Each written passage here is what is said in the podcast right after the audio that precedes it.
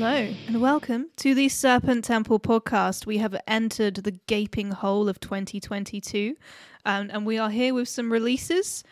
But first, Floyd, my co host, how are you? Happy New Year. I'm good. Happy New Year. It's been a pretty mental couple of weeks, but it's been uh, it's good. I, I, I'm personally quite optimistic about 2022. Me too. I think it might be a good year. And also, on the 2nd of January 2022 is on a Tuesday. Yeah. So it's going to be the most twos ever in the history of Oh my goodness. in the history of uh, calendars. So much twos. And if you did a number two on that day, you added a two to it. So everybody remember to take a shit on Tuesday, the 2nd of J- February. And there's a two in the word Tuesday if you say it in that way. Exactly. There you so go. many twos. All right. Well, let's get on to what we're actually uh, reviewing today. So we're going to be doing three albums as usual. They're all 2021 albums because there's not been enough time in 2022 to really have done any albums yet. Um, we've got LLNN, Unmaker, Archspire, Bleed the Future, and Malignant Altar, Realms of Exquisite Morbidity. So, what did you think of the uh, Malignant Altar? This was your suggestion. It was. This was a Johnny Come Lately album. So this was dropped, uh, I want to say December 10th. It was indeed. Was it actually December 10th? Yes. There you go.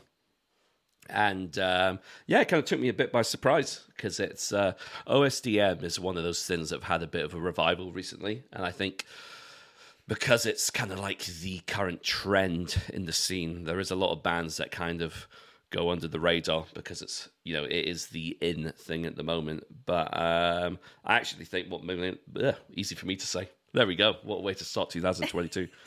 what Malig- Malignant Altar have done is create something that still sounds uh, quite fresh, even though it's very clearly influenced by um, sort of like the bands of yore. Like this got a heavy, heavy Morbid Angel influence on this album.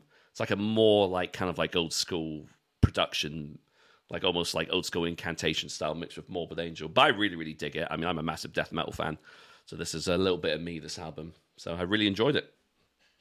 Yeah, I think it's absolutely sick. As always, we always review sick albums on this podcast. Um, I thought it was interesting too. I like the OSDM vibe, but it was still interesting because sometimes I feel like people play it a bit safe.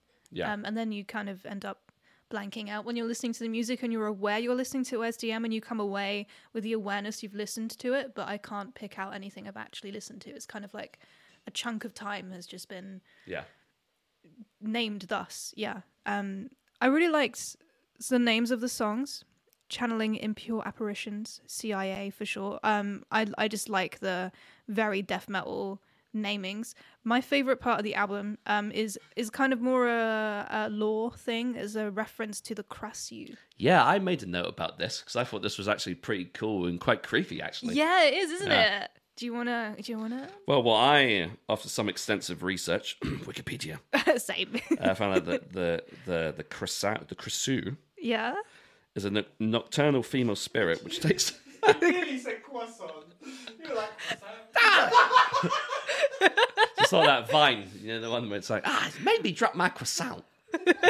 I miss Vine. You remind me of someone you know in um in, at school when you got to read from the book and you're reading a book with like foreign words and people like just completely don't know how to say the word. Oh, and you're like trying to enter into the the realm of the Chris. I don't know how to say it. The Chrisu, the Chrisu. It was. Do you know what? That was just the worst part of school for me because you know me. It's like a horrific combination because I mispronounce so much. You do, it's but I also fucking find it so hilarious when other people do it, including myself. So whenever it came to my turn to read in English, it was just the worst thing imaginable. Amount of times I was just being this delirious like laughing fit because. And it was, um, oh, what was it? We were reading Wuthering Heights once.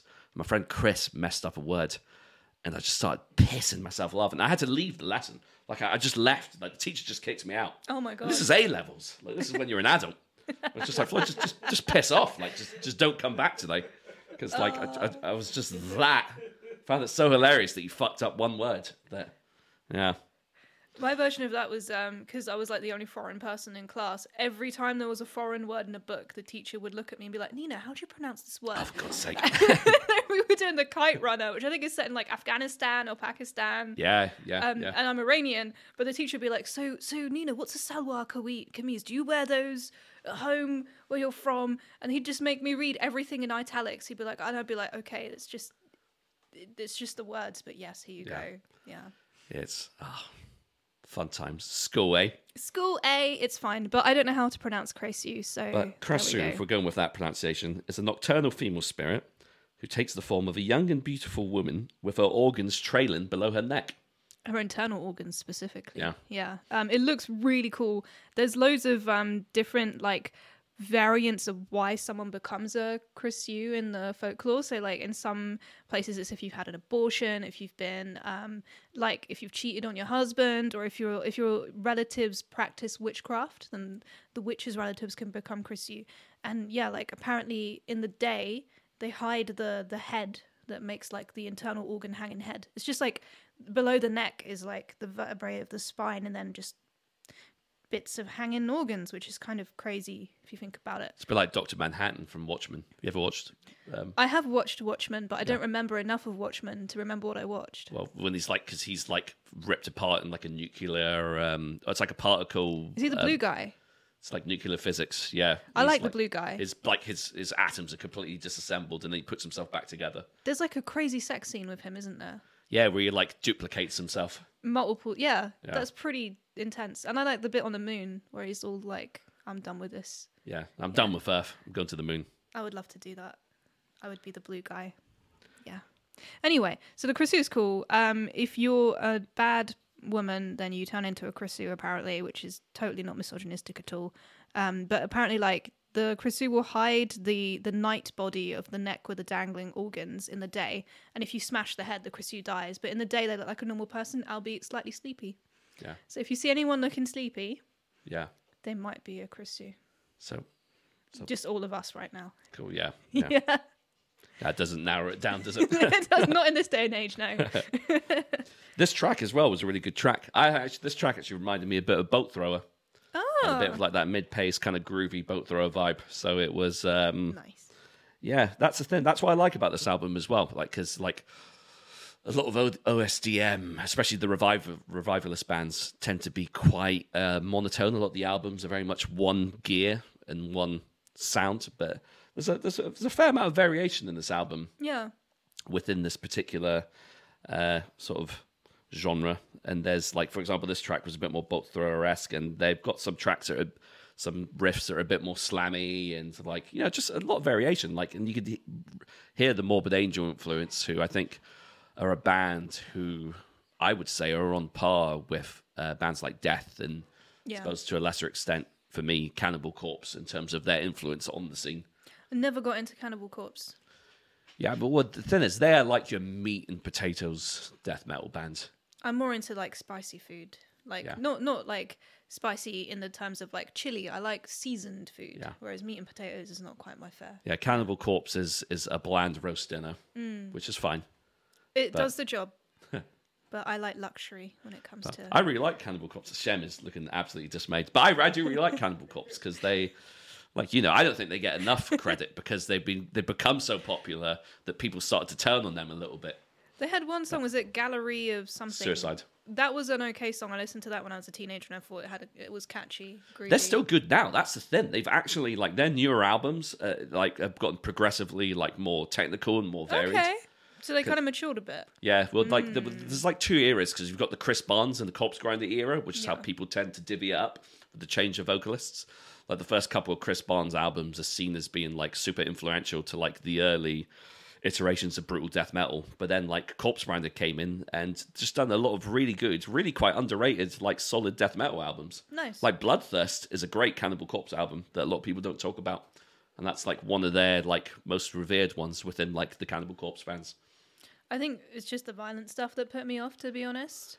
Yeah, And I can see, I like it would, but I, I don't, I don't disrespect them as a band. I, I'm sure the music is actually like really good. I, I might dive back into them and see what the newer stuff is like if Yeah, no, no, some of it's pretty good. if they've grown. Yeah. Um, but yeah, but that's what I like about uh, Malignant Altar. They've done a good job of um, kind of like meshing and combining a few different elements. And one of the things that really strikes me about this album that I really enjoyed is the is the production, particularly the drum production.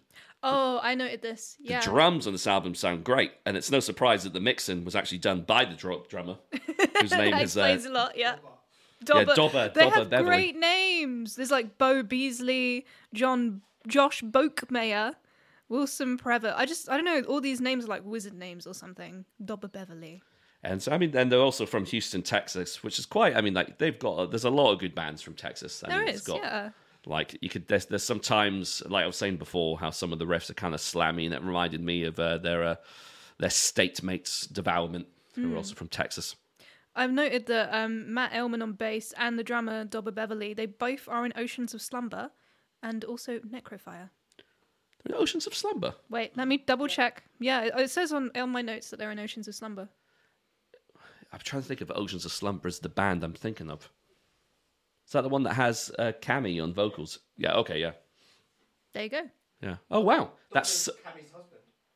you shitting me. Nope. There you go. That's very cool. I saw Oceans of Slumber live once at Damnation. They were really, really good. Yeah. Yeah, because they were on a package tour with Enslaved and uh, Ne Obliviscaris. Nice. Yeah. I saw a band called Through the Gates of Slumber once, which is what I thought this band was, and they were one of the most boring bands. Sorry, through the gates of Slumber. I don't. I don't think they're listening. Maybe it was just a bad, bad day. Like I think they supported Cathedral. Yeah, Oh. they supported Cathedral. Was Lee Dorrian still in Cathedral at the time? Is he still in Cathedral? Is, are they I still think going? he is. Yeah. They- Did they on his Facebook? I. On his Facebook, it says he's in Cathedral. So I don't know. Maybe maybe they're just like chilling on the royalties or something. Oh. But yeah, the drum production on this album is astonishing, and and like the actual performance of the drums as well is just fucking does such a good job of just tying the rhythm together and just keeping the groove in the pocket, and it's just super super like impressive because uh, that's another thing about OSDM that kind of is a bit, and even like the older like Morrisound albums from like the early '90s, a lot of things get lost in the mix, particularly either the bass or the drums, and the drums could sound just kind of flat or tinny, and they're not punchy, but on here they're like super impactful, and I think it really really helps elevate the album because it just makes the riffs sound so much more crisp and allows you to be able to kind of uh, differentiate where the transitions are and stuff because sometimes when the drums are just kind of a bit of a when they're just a bit muddy and kind of meshed in with the riffs it kind of doesn't help you kind of get the groove of the track sometimes if that makes Yeah. sense Yeah, I think so. I wrote down my my favorite track, which is Belial Rebirth Metapsychosis. Metempsychosis. My my apologies in parenthesis afterwards. Um, the drums are Floyd's phone is Floyd's I was phone like, is just me, having mute a moment. let me mute my phone quietly so no one else notices. that makes a really loud noise. It's just having a real like orgasmic moment over there in the corner. It's like ah, it's completely going for it. Nice. Anyway, um, yeah, my favorite track, Bilal Rebirth, Me- Metam Psychosis. I think that's my favorite, and the drums are the best thing about it, in my opinion, and like the, one of the best things in the album. The snare work is really interesting. Um, I also wrote ooh. Um, I can't do it like the like. Can you can you say that?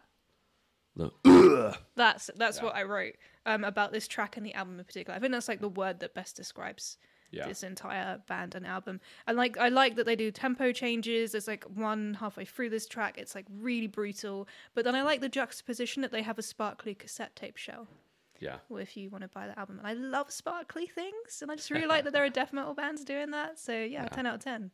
No, yeah, no, I, I echo everything you're saying. My favorite track is probably the one after that one, which was Ceremonial Decapitator, which was really cool. And for the same reasons, actually, I think the drums were just firing on all cylinders on that track. And just, yeah, like I said, some interesting cymbals, snare, crash work, some great work with the toms. Um, vocals are quite good as well. I like that sort of classic vocal performance. It's very, um, it's very Polish. Okay, Very reminds me of like uh, Peter from um, uh, Vader. is that where they're from?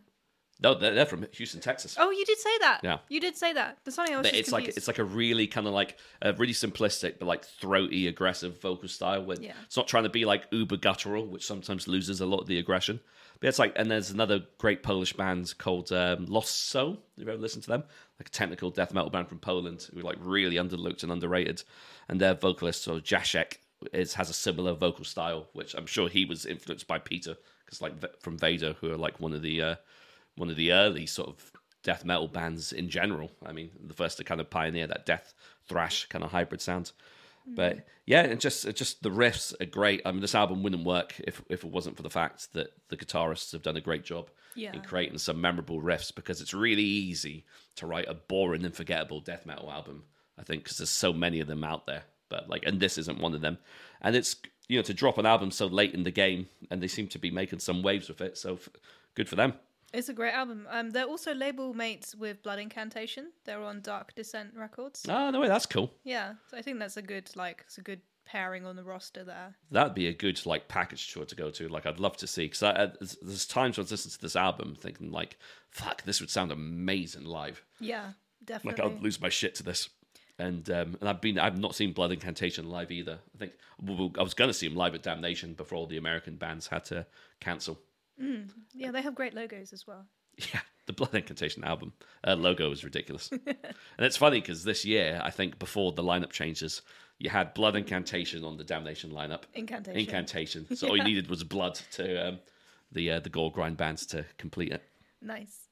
So, uh, any final words on Malignant Altars Realms of Exquisite Morbidity?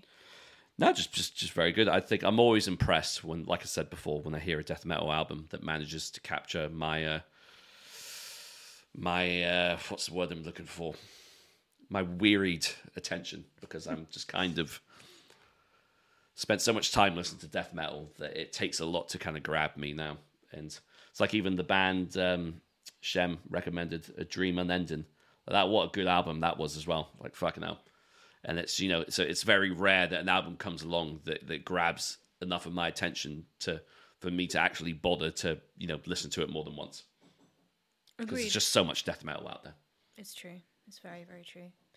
So, shall we move on to Archspires? Yes. Bleed the Future. I've already kind of waxed a little bit um, lyrical about this album on the end of year list because it made my end of year list. What did you think of it? Uh, well, do you know what? I was late to the party on this album because I am a, I am quite a big Archspire fan. Um, because I have said numerous times in this podcast before, and much for the same reasons why I find a lot of OSDM quite derivative. I find a lot of technical death metal quite derivative because a lot of it comes across really soulless Yeah. and kind of show offy. But like Archspire have never been one of those bands. They're so. I mean, one of my favorite things about the band is is Ollie's vocals. I love his rapid fire, almost like rap style growling. I does. literally wrote this. His enunciation is insane. and he could do it live. That's the crazy thing. Like he could So legit cool. perform it as he performs it on record. It's so fast. Yeah. And it's like kind of heavy because he's like spitting it out and there's this like malice there. Yeah. And like he obviously thinks about the phrasing as well. 'cause, like it's quite staccato, and a lot of times it will match the guitar work, and it's not like it's rhythmic. There's a exactly, and there's a, there's another band that kind of I think were the first to kind of pioneer this style, which was Origin, Okay, yeah, I see and they that. had an album in particular, Informis, Infinitas, Inhumanitas. So I could pronounce that fine, but um, that album had a similar thing with the vocals, and it was cool because three you had the main vocalist and the guitarist and the bassist were doing backing vocals, and it was just like it was nowhere near as rhythmic as all these vocals, but it was that same super rapid fire, super technical, and it was just just really aggressive and heavy. Whereas like sometimes tech death is just it's just a bit sterile, but not this album. I mean, every member of this band is firing on all cylinders. Like uh, Dean Lamb and Tobi Morelli, the guitarists, are just absolutely out of this world. Spencer is a great drummer. Like the drum, like his control on the double bass work is just next level. Like the way he can like fire such short, succinct blasts in such uh, among all, amongst all the chaos is just unreal. It's incredibly well put together. Like there are so many moving parts. Yeah. Um, it literally feels like an industrial machine, but like a very Mozarty Yeah. one. It's just beautifully, beautifully put together. It's funny you mentioned Mozart because there's one track. I think which track was it? There's a lot of Mozart influence on this album, I would argue. Yeah, because it was it was Reverie on the Onyx, and there was a track which sounded like an actual piece of classical music. I think it would. It might. Well, Reverie. Reverie is a classical um, structured piece. But it really rang a bell with me, and I was I was going to ask you because I know you're somewhat well versed in classical music, but it, Lost planets, isn't it? I don't think Holst Planets is in this one.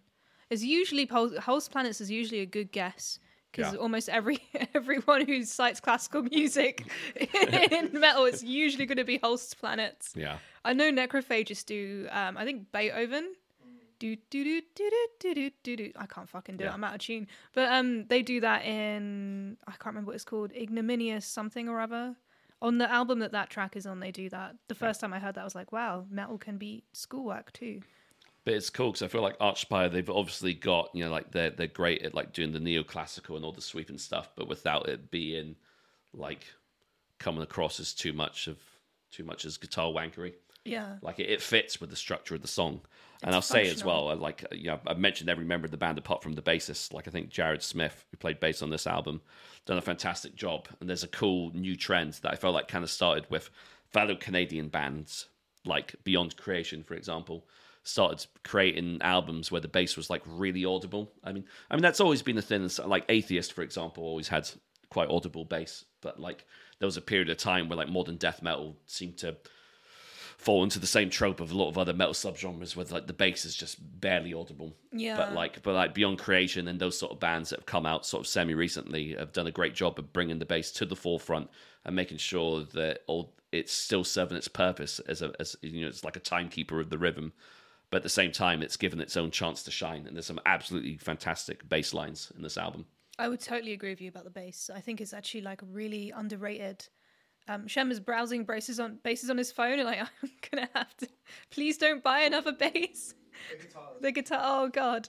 Anyway, um, what was I going to say? Sorry, I had a About moment. bass. I had a It's all moment of that bass. extreme horror. Bass, I think, is so underrated. Um, when it comes to like the mixing of albums, like Coroner as well. They're really Yeah. the bass is at the forefront. When I saw them live, the bass was so loud and it was beautifully like it worked. It worked for the bass to be at the like quite near the front of the music. And i think that's where i usually like get bored listening to some modern osdm is Yeah. that it's like really fuzzy and i don't know if maybe if that's like influence from like some black metal stuff as well where the production is quite um like fuzzed out Yeah. almost i don't know Like I don't know. I, I I feel like sometimes as well. There's a lot of bands where like the bass is, is treated as a secondary instrument in the sense that a lot of times the vocalist will also be the bassist. yeah. So it's just like, well, the, so it'd be like the guy will be doing vocals. Oh, I'll do vocals and bass because I don't need to do much while doing bass. And you know, a lot of times you see them, they're just playing sort of like open hands kind of notes and not even really doing much. But it's um, it's. But I feel like that's becoming a thing of the past now because obviously Glenn Benton from Deicide is is is probably the only example I could think of. At the top of my mind, someone who plays bass while also trying to juggle vocals. peter steele but he doesn't do it anymore Yeah. Well, well, I hate to say it, but I don't think he's doing much anymore these days. Wow.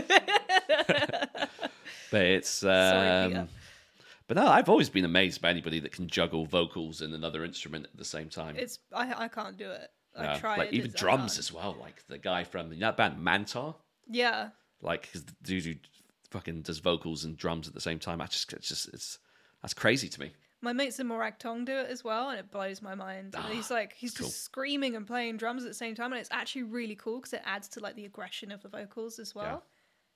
Yeah, because the guy from uh, Brann from Mastodon has become like quite a prominent vocalist in the band now as well, right?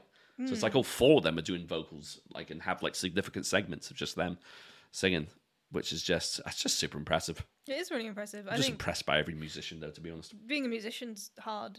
Yeah. Like, and that's not even the instrument bit. It's just hard to be a musician because, fuck me. Um, but yeah, we're all musicians here. Like, we can say that. Yeah, well, technically I, I can because I was given a kalimba as a Christmas present, and uh, I've been practicing songs on my kalimba.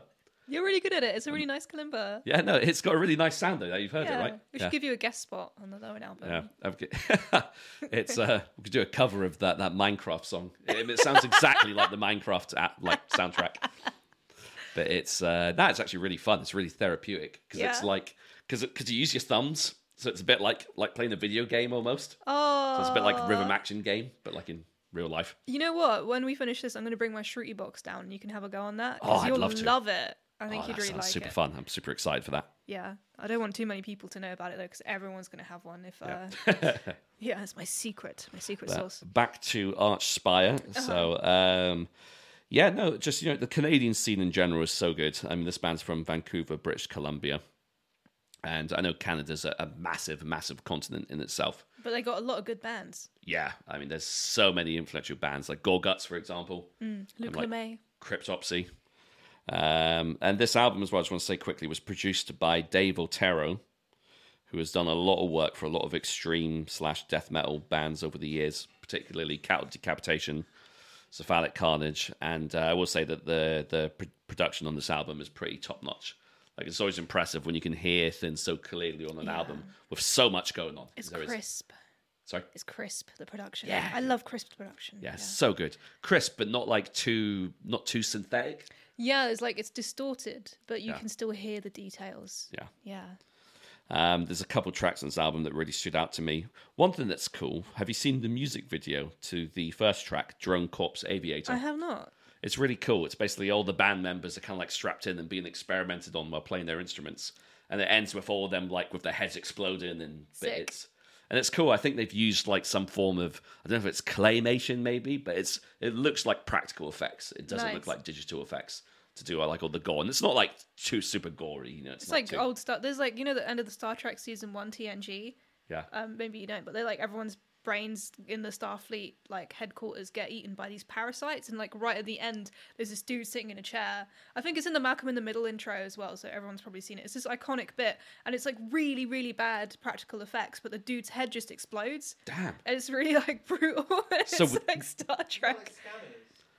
No, it's it's in Star Trek. It's from Star Trek. Oh. Yeah. So would they have shown that on like BBC Two at like seven PM when when it aired? Probably. I don't know, but yeah, it's it's like really brutal because I remember like I've seen no, not many people have seen season one of Star of Next Generation. Yeah. Because it's like the worst season for by a long. It's so bad. But yeah, I rewatched it. I think like nowadays people who like want to rewatch the whole thing in order, what rewatch it and it's just so awful. It's Yeah. really terribly done. I love that. I, I really need to jump on to Star Trek and just get my knowledge up a little bit because I'm still such a noob when it comes to any of the lore around it. There's a lot of lore to be fair. It's Yeah. it's a whole commitment. And Yeah. the new show's good, right? I've asked you the new before, show is good. Yeah. Yeah. a lot of people think it's too emotional. Yeah. Um, and they're usually people who don't cry. Um, and like, yeah, Incels. ba- basically. Phil and Selmos. I was talking to someone the other day, um, and like, yeah, it was where I work, so I had to be very polite to them. I was like, "Oh, so you like Star Trek?" They had like a Star Trek badge, and and they were like really sweet, really nice. And I was like, "Oh, so what's your favorite your favorite um, series?" Because that's the the question you ask every Star Trek fan, and you know the kind of fan they are Yeah. based on the series they like. And he was like, "I think he said Next Generation." I was like, "Oh, okay, I'm Deep Space Nine. Oh my god, it's like Hogwarts houses. I'm one of those people." Oh God. It's like when you ask someone, "Hey, what's your favorite um, Tolkien franchise?" and someone says The Hobbit. and you'd be Yeah, like, that's the you know they're the worst kind of person in the world. I'm sorry. we're only, we're only joshing. It's fine. It's fine. we But uh, yeah, Deep Space Nine was quite good though, right? I, felt like that was quite well it. received. I think it My was. dad liked Deep Space Nine. It's amazing because they have. It's like the one of the most. It was like very progressive. They have like um. There's like a black single father trying to run a space station that's also been occupied by like a colonial species um that's like also oppressed the planet underneath the space station. It used to be like a prison station. So there's like Yeah. loads of like definitely some like Israel Palestine stuff going on, and then there's like the racial element which they do explore, Yeah. and then there's like the basically Picard killed Sisko, who's the captain's wife, when he was Locutus of Borg. So Yeah. there's this like horrible tension with the captain who's been idolized in the previous series, Yeah, and that's kind of yeah, there's like a lot of stuff to explore there. sounds cool. I'll get into it at some point. it's got one of the best series arcs in any Star Trek um, series because there's like a whole other sub. There's a major plot that comes through with um, the founders, which is amazing. And Yeah, yeah, I don't want to spoil it. that's cool. I- I'll, jump on it at some point. I think Go I'll finish all the Star Wars films first. it. Good luck. I haven't seen any Star Wars films. no, that's a lie. I've seen the uh, what's the first of the newest ones. Oh god, the Um, Force Awakens. Yes. it's actually quite pretty. I think they're like the hobbits of the Star Wars films. What the best ones? yeah, absolutely. Totes. I don't even know what I was saying. You know, I really like the beginning of um, AUM, Aperion Universal Migration, where it's that guy on the phone and he's like calling up the band. Oh. It's really funny. He's like, "Bring back the fucking danger in music," and then like it's like really Oh, that's goofy. great. Yeah, yeah. yeah. What- depends. Have you looked into like what AUM is or what it stands for? What does it stand for? So I only found this out when I was researching this album. So basically, across the three Archspire albums, they've got like kind of a lot of continuity with the lyrical themes. Mm. and it's quite conceptual. Cool. Like AUM is like this kind of like either this deity or this cult that's running like human experiments and stuff. Ooh. And there's been a lot of references throughout all the Archspire albums, and I've never really delved too much into the lyrics, but Yeah. I'm going to go back and listen to some of the older albums and see what it's all about. But it's uh, it's quite cool actually. But they seem to like I th- they must all be like fans of like sci-fi and stuff, Yeah, I dig and that. like you know, and and uh, you know, put these things into the lyrical themes to give you know people something to think about. My favorite lyric was in the Golden Mouth of Ruin. That's my favorite track on the album. It's a great, it's a great track. I love the name of it. It's a beautiful name. Um, it fits in your mouth like a good. Okay, that sounds weird. Please take that. out the, Sorry. Please take that out of the podcast. I didn't. mean I just wish I never said that. It's at this part of the show that I wish we had like sound effects. You said something dumb. Uh, that was me. Yep. So, uh, Golden Mouth of Rome, which I'll never say again after this point. Um, here are the lyrics. I just liked the imagery. That's very A level English of me, but I liked it. Um, it goes like thus Biting its own fleeing tongue to fill its mouth with a pool of living gold, the pond of glowing alloy that you look into will now begin to cast your new life, disintegrate the carotid barrel in our ever grinding wheel of meat we were forced to ingest. Wow, that's pretty good. It's not bad. Can you eh? imagine trying to growl that at 200 miles per hour? I can't. I can't imagine that. It's, it's amazing. You know, his vocals also remind me of um, Dethklok. Dethklok. Gee, I've never listened to Dethklok. It's actually really like Brendan Small is kind of a low key genius. Yeah. Yeah. I, I- I didn't listen to it out of protest because Really? I think it came out during that time where I thought that I took everything so seriously in the scene. Oh yeah. And. I was just like, this is making fun of death metal. This is death metal, but not serious. I'm not listening to this. The cartoons can be a bit goofy, but there are some legit good gags Yeah. in it, and the music is actually not bad. I will I- give it that. I have heard the song because there was that video that went viral with about the death metal Batman. Did you see it? Where someone's like done like this animation of Batman, and it's it's really strange. I'll show it to you, but it's like really goofy animation. But they've like basically because obviously the lyrics are somewhat unintelligible. They managed to adapt and change the Ah, lyrics okay. to suit like to make it seem like it's about Batman. I like that. And Like there's the like three of them. sings. There's like the mer, mer murder. Is one of the Murmaider. Murmaider. Yeah. It's Mermaid, I think. Yeah. Yeah, because it's about It's one of the ones that they've converted to uh, this uh, this Batman animation. Nice. But it's quite cool actually. It's it's funny, you know. It's it's kind of it's funny when you're a teenager for sure. There's Yeah. like there's some dumb, funny moments. But I've heard good things about the show though, like I have, and I know that like um I think uh, uh Corpse Grinders done some uh guest. Matt Pike has as well. Oh, has he? Yeah, that's cool. Pretty sure. Yeah. I think I remember. I can't remember who, which interview it was, but I was watching an interview of Corpsegrinder once, and he said that when he was um, doing some um, some guest uh, voiceover work for the show, it was in the same studio where Mark Hamill was. And the thing about Corpsegrinder is he's such a wholesome person. He's such like a big nerd. Like he goes to like there's that video of him going to Walmart, who just buys like a shit ton of Lego and stuff. yeah. and he's like, and he loves Disney. Like he loves taking his kids to Disneyland and stuff. Aw. But um, and yeah, just hearing him like completely like mark out for Mark Hamill, no pun intended, was just like pretty wholesome. That is really sweet. I think it's really cool when adults like unapologetically like things that are deemed childish. Yeah. I think you know it's cool that they have the courage to do that. So good on them. Ten out of ten.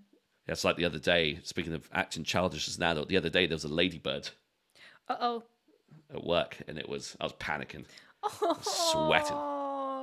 There was a really cute kid on the train the other day, and she was adorable, but she had a ladybird bag, and I thought of you because it was really cute. But I was like, oh no, what, would Floyd be scared of the ladybird bag? But this is the thing, people like this is what the mistake everyone always makes. Like just because I'm scared of ladybirds doesn't mean I'm scared of any ladybird imagery. Like Okay. people have said to me that they've there'll be like a, a cute like anime, you know, like a, a cartoon of a ladybird. a Pixar ladybird. Yeah, there'll be like like the one from A Bug's Life. It was like, oh, did that scare you? I was like, no, because it doesn't look like a ladybird. It's like an anthropomorphic ladybird. No, I mean like a realistic anthropomorphic ladybird would be terrifying. But like it's the actual insect itself that I hate. you just like you see a real ladybird, and it just looks at you with like anime eyes. Oh god, that'd be uh, that's weird. That's genuinely scary. Should we uh, move on to LLNN? Yes, let's let's. But yeah, Archspire, what a fantastic album. Ten out of ten, mate. Great, love it. Love it. Death metal scene is alive and thriving. Absolutely. Um, just really enjoyed that album. I've been listening to it multiple times, which I rarely do these days. I usually listen to the same things, and this year doing Samp Temple stuff has actually made me a little bit more uh, open minded. So I like that. Ah, that's good. It's good to hear. Yeah. One cool fact quickly about Archspire, which I only found out uh, recently, was they used to be called defenestrated. That's when you throw someone out a window. There is, yeah. Yeah. And the first time I heard that word was on the Cryptopsy album. Um, I forgot the name of it. Fuck. Defenestration. Not like I've listened to this album a hundred times. Imagine if it was called this that. is when you forgot about um, artificial brain, isn't So it? non, non so vile, whisper supremacy. It's not and then you'll beg. It's literally the only one. Blasphemy made flesh there you go. is the album. It's the opening track on the album, and I was like, oh, defenestration. What does that mean? But then it makes sense because Lord Worm, the vocalist, was an English teacher. so, but yeah, and I'm thinking, I probably in my head I was thinking, oh, they call themselves defenestrate. I wonder if it was because they were Cryptopsy fans because they're also from Canada, and yeah. But I thought it was just a cool fact that I did- I didn't know before. So That's pretty cool. I didn't know that they were they were called that. Interesting. So here's another a band with a, a funny name, LLNN. Apparently, it stands for Lonely Loins Need Nature. lonely loins need nature. Uh, that's actually my Tinder profile bio at some point. Did it work out for you? No. Oh dear. Um, yeah, this is actually really good. I I describe this as a chill frontierer, but that's not to say it's not horrifically heavy in the best way possible. I love Yeah. it. It's the bass effects on this album are so juicy. I love them. It's a really good band. This is this is great. Uh, this is I um w- last time I went to Roadburn, which was the last time Roadburn was was held, which would have been 2019. Uh, I saw uh, Sumac play live, Nice. and they had probably the heaviest live tone I'd ever heard. Like it was ridiculous, and I would say that some there's certain points on this album that I would say it actually comes close to kind of of close to that sound and just how oppressively heavy the guitars were during that live set. Amazing. And there's certain points on this album, and there's, there's some of the riffs are so fucking good. Yes. Like there's one track that I just have to just mention right off the bat. It was Forger, which starts with a really cool intro with like the sound of like I'm guessing like a hammer and an anvil or something, and it's uh, it's got like a really brutal like proto metalcore style breakdown. It's just super super heavy, and I just love. I'm always been a big fan of when like post metal soundscapes are combined with that that kind of hardcore aesthetic and aggression, and this band does it really really well. Agreed, agreed. Um, apparently, they were really inspired by soundtracks and soundtrack con- composers. Um, and they actually um, attracted the attention of, I've completely forgotten to note down his name, but a famous soundtrack Oh no way! um, guy, yeah. The craziest thing was I did not know that, but on one of the tracks, Scion, I wrote this would sound amazing as part of the Dune soundtrack. That's really funny. Yeah, the the uh, composer that they drew the attention of was Peter Albrechtsen, who did movies um, Dunkirk, Antichrist, Gold, the Dragon Tattoo. Oh, cool. so it's really cool um, that he's a fan of this band as well. Like they they've attra- attracted that kind of person, and they've said they've been inspired by like Kubrick, which is you can definitely hear that. I'd say in like the bleakness of the music. John Carpenter, Vangelis, Brad Fiedel, um, and games Silent Hill, Dead Space, Halo, and Limbo. Yeah, I mean, Dead Space is that that makes perfect sense to me because well, one that game is like the closest thing to capturing like the, the the horror of like the thing and that that that weird kind of like that cosmic sort of alien horror. horror.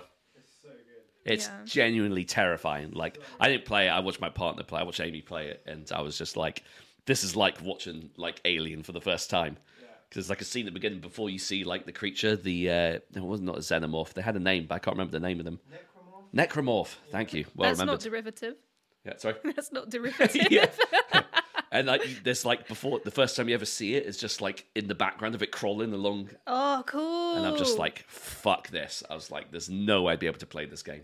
I'm terrible. I think aliens are kind of sexy sometimes. Like I thought the xenomorphs were very attractive when I was younger. I feel that's probably somewhat intentional. Like I think so. what Giger is like. Well, sexualizing the other is very, very ah. much like a, a thing. But yeah, I just I think aliens are cool. I kind of want them to win most of the time. Like, Yeah. See more alien things. Well, I mean, to be fair, like uh, I mean, like the humans are always stupid for trying to go and capture one to use as samples. or like pick up the egg and look at it. Yeah. I'm just gonna Oh. pick up this weird egg. Have you watched Alien Covenant? No, I've only watched Prometheus. Seen that, I see it. It's dog shit. They don't look very oh, good. really bad. Like, because I didn't hate Prometheus. I thought Prometheus was okay, just the ending was a bit dumb. They just Yeah. ran in a different direction. Oh, I mean, fine. basically, what they've done is they've ran with that ending and just expanded ran. on it even further, and and they've they've got it into their head that the best thing about the movies is um uh what's his name playing the cyborg. I literally was saying this to Nina the other day. I was like, "What's that guy's name?" He's Bilbo. Irish German. the Bilbo guy, He's he plays Magneto in the newer X Men films as well. the milk, the milk guy from the first film, where they stab him and milk flows out of him. The Milky Bilbo man. No, Milky Bilbo man. He's, No, no, he's in the talking- he's in Bilbo and Lord of the Rings. Prometheus. Oh, Oh, oh, you're talking about said Ian cyborg. Holm. Sorry, the talking cy- about Holm. I'm talking about the cyborg in Prometheus. Oh, Sorry. he's like he's the like, normal looking guy. Fuck's his name? yeah, he's can't like the remember psychopathy normal guy. He's in um This is ki- stuff like probably Marvel stuff or some shit. He was in he was in the Fox uh, X Men, the the first class, like the rebrand. I'm just gonna look it up. Michael Fassbender. Michael Fassbender. There we go. Jesus Christ, that was doing my head in. Anyway, Alien Covenant is Alien Covenant focuses on him, and Yeah. basically there's an. I mean, I don't really want to spoil the film for anybody who wants to watch it, but there's two versions of him. So two cyborgs, because obviously they they are, they're often modelled on the same. It's like in the movies with um, uh, Like Bishop Blade is Runner. modelled after Weyland Yutani, like Oh, right, or yeah, yeah, Weyland, yeah. I should say. Um, but yeah, no, it's just not a good film, and I'll just end it there. I mean, watch it and see what you think for yourself. But I didn't like it. Fair enough. Fair enough. Thought it was dog shit, mate. But I tell you what, I did like was Unmaker by LLNN. That's That really was a very good album. I think it's, it's much better than um, the Alien Covenant films, um, which much much better, which is good. They they said that they're huge fans of classic sci-fi, which figures video games. They're fascinated by how cinematic sound design can evoke certain emotions and let their imaginations unfold into abstract storytelling. Yeah. Do you know, I, I could get behind that because I tell you one piece of music that I always love, and it's from a video game. Do you remember the game Dead Island? No, It was a zombie survival game. It had like, there was this really emotional trailer which shows like a family being basically turned into zombies. wow, But the music created by a guy called Giles Lamb is absolutely stunning. Like it is used so much in like in YouTube videos and edits of like emotional or sad scenes from TV shows. It's probably most known for being used as uh, in Sean Bean's uh, Death Reel compilation. Some just like compile those deaths, and it's like um, and they use the the the the, uh, the music from that trailer, and it's just really good. And it's just like it's probably the most some of the most emotional music I've ever he- heard. wow. But it's uh, but when- when that's combined with like you know metal and crushing riffs, then you've got kind of like a winning combination there. I mean, there's p- points on this album where it's just like this just sounds so oppressively heavy and gargantuan. Like it's just like proper like world crushing like riffs and sounds. I really like that, um, and I think they've.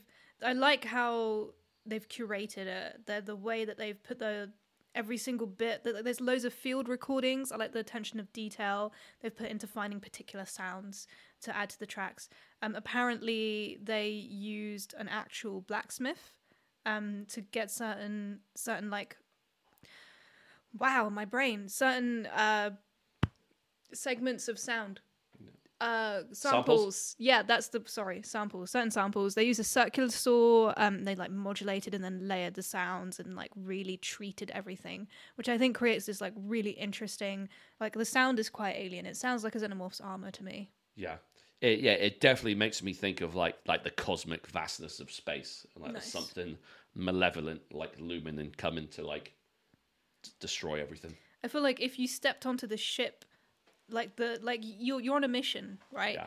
and like you haven't heard from base in like two years but you know what you got to do and then you find the ship and you board the ship and it's empty and there's like cobwebs everywhere and like there's loads of like creaking like weird sliding parts of this like weird looking ship that Yeah. looks like armor and you're walking around and you're waiting for the thing to come out that you know is going to come out and it's not going to be here. That human just sounds like South London at 3 a.m. it does doesn't it yeah It's my like I think I tried to sum up this album and because post metal is such a weird one because it's such a loose like genre classification, but like I feel like me personally I love Cult of Luna right, but I know there's a lot of people out there who can't be fucked with Cult of Luna because you've got to be quite patient with them exactly, but like.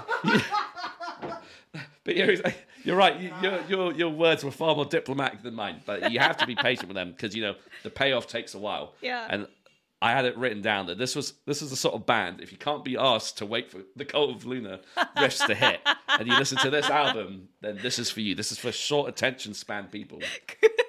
Of Luna is like you're you're there with like your pipe by the fire, with Yeah. like your Silmarillion in one hand and your tweed.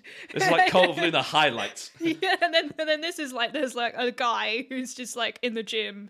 He's like Chad King Yeah. guy. He's like I don't know, just like doing some curls or something, and that's the music that we're playing. Yeah. Yeah, I mean, I'm going to listen to this when I go back to the gym next week. That's for sure. It's and good there's some tracks music. here. Like I love the tracker division as well. So fucking catchy and heavy. Mm. Um, but yeah, you know, it's just more. It's more digestible and it's more to the point within this particular uh, subgenre. Um, and yeah, I think they've just done a great job of just. And that's not to say that this album doesn't have ambience and atmosphere. Because it does. Absolutely, It has it yeah. in spades. But they've done it in a way which which doesn't take too long to get to the point. Yeah. And, I do like that. and I like it. You know, it clocks in at about 39 minutes, and it's got a few instrumental tracks on here as well, which you know adds to that atmosphere. But like as you said, like they've taken so much care with the sampling and a lot of the sounds in the back, and it's very much curated and composed in a way how you would imagine soundtracks are done, right? And it totally is um, is evident in this album. Like even the track Interloper, I love that track as well. And that's almost got like an industrial kind of tinged riff, kind of similar to kind of Neurosis at times, and I just really dug that as well.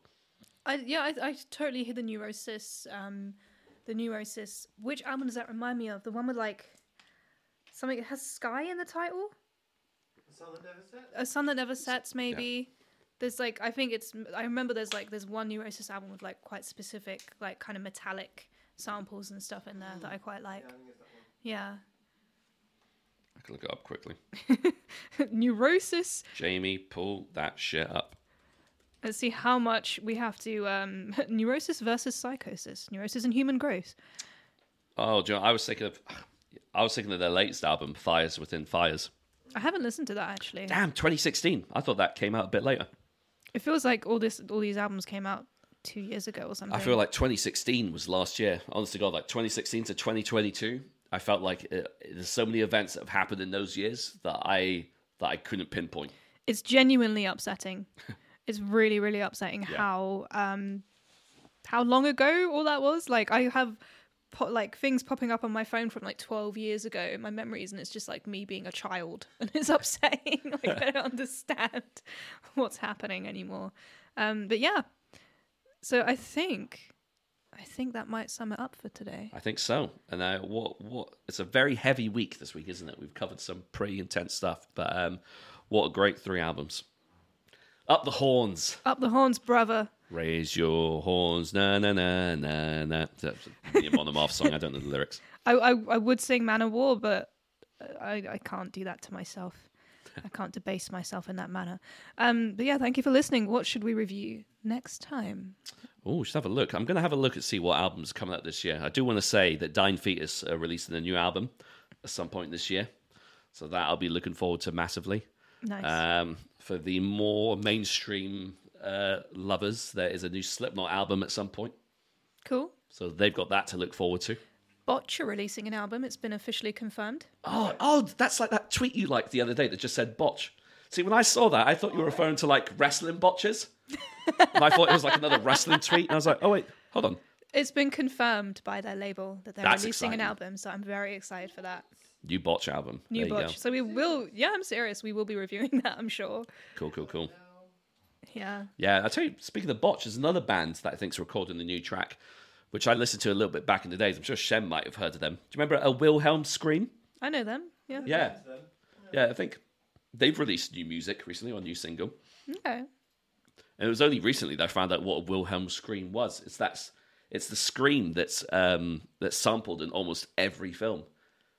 Uh, It's become like an, a running joke in like Hollywood. Oh, like, that. Nice. Nice Yeah. Wilhelm scream. 10 out of 10. That sounded a bit like Ghost Bath there. Uh, well, yes. Um, viewers, listeners, thank you for for listening to our tones, our dulcet tones. And I hope 20... you've had a great start to the year. Yes, yes. I hope it's been wonderful. Um, I hope you're using all 24 hours of your day in the best way. Oh my god! Sorry, I had to drop that Do in. you know I've seen that everywhere. I had no idea what this was referencing, but then I found out what it was, and It's, I'm like, okay. it's infuriating, isn't it? Yeah, it's stupid. We don't mean that. It's meritocracy is a lie. Um, but anyway, thank you for listening. Uh, I hope to hear from you soon, guys. Feel free to comment, like, subscribe, let us know what you think and what we should do next. Au revoir. Until next time.